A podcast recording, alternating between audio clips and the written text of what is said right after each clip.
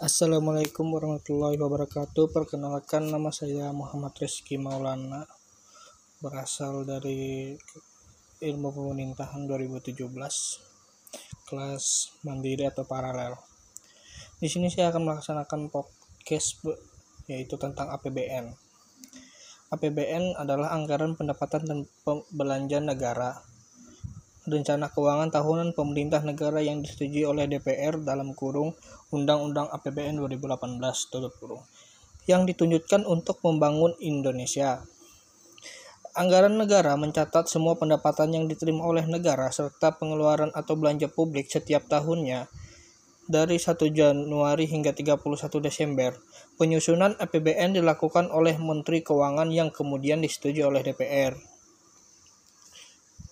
Di sini ada fungsi otorisasi, fungsi perencanaan, fungsi pengawasan, fungsi alokasi, fungsi distribusi, dan fungsi stabilisasi. Tujuan APBN. Di sini beri, dijelaskan di bawah ini merupakan tujuan APBN adalah sebagai acuan bagi pemerintah pusat dalam mengelola pemasukan dan pengeluaran negara agar dapat terarah untuk peningkatan perekonomian negara. Selain itu, APBN juga bertujuan untuk alat preventif dalam pencegahan terjadinya defisit dalam anggaran negara karena hal ini akan berdampak bagi keseluruhan perekonomian negara di tahun tersebut. Oleh karena itu, APBN setiap tahun selalu disusun dengan banyak pertimbangan dengan baik. Selanjutnya adalah struktur dan susunan APBN, pendapatan daerah dan hibah belanja negara defisit dan surplus pembiayaan. Sumber pendapatan negara dibagi dalam tiga jenis yaitu penerimaan pajak, pendapatan negara non pajak, hibah. Berikut penjelasannya lengkap di bawah ini. APBD adalah rencana keuangan tahunan pemerintahan daerah yang dibahas dan disetujui oleh pemerintah daerah dan DPRD serta ditetapkan dengan peraturan daerah.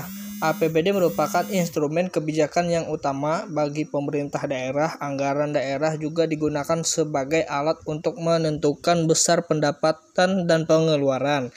Fungsi APBD pada Permendagri nomor 13 tahun 2006 APBD memiliki beberapa fungsi di antaranya fungsi otorisasi, fungsi perencanaan, fungsi pengawasan, fungsi alokasi, fungsi distribusi.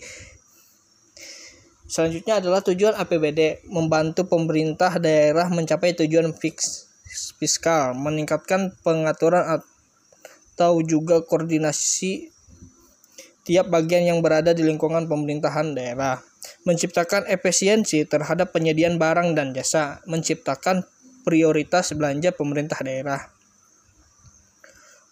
Selanjutnya ada WTP. Opini wajar tanpa pengecualian bisa disingkat WTP adalah opini audit yang diterbit kan jika laporan keuangan dianggap memberikan informasi yang bebas dari salah saji material.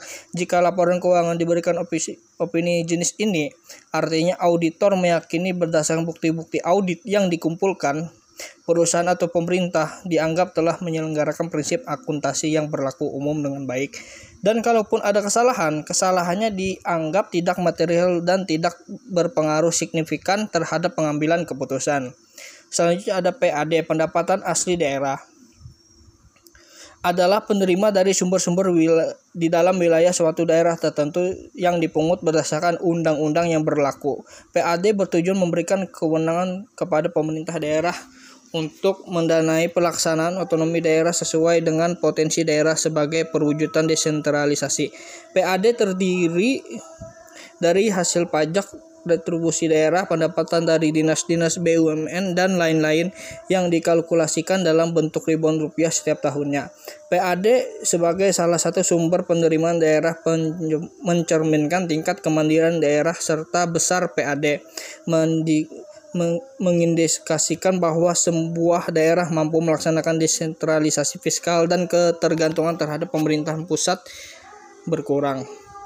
Berikut adalah jenis-jenis PAD, pajak daerah, retribusi daerah, hasil pengelolaan kekayaan daerah yang dipisahkan, lain-lain PAD yang sah terdiri dari A. Hasil penjualan kekayaan daerah tidak dipisahkan. B. Hasil pemanfaatan atau pendayagunaan kekayaan daerah tidak dipisahkan. C. Jasa Giro D. Pendapatan bunga E. Tuntutan ganti rugi F. Keuntungan selisih nilai tukar rupiah terhadap mata uang asing G. Komisi, potongan atau bentuk lain akibat dari penjualan dan atau pengadaan barang dan atau jasa oleh daerah. Sekian dan terima kasih. Podcast dari saya. Wassalamualaikum warahmatullahi wabarakatuh.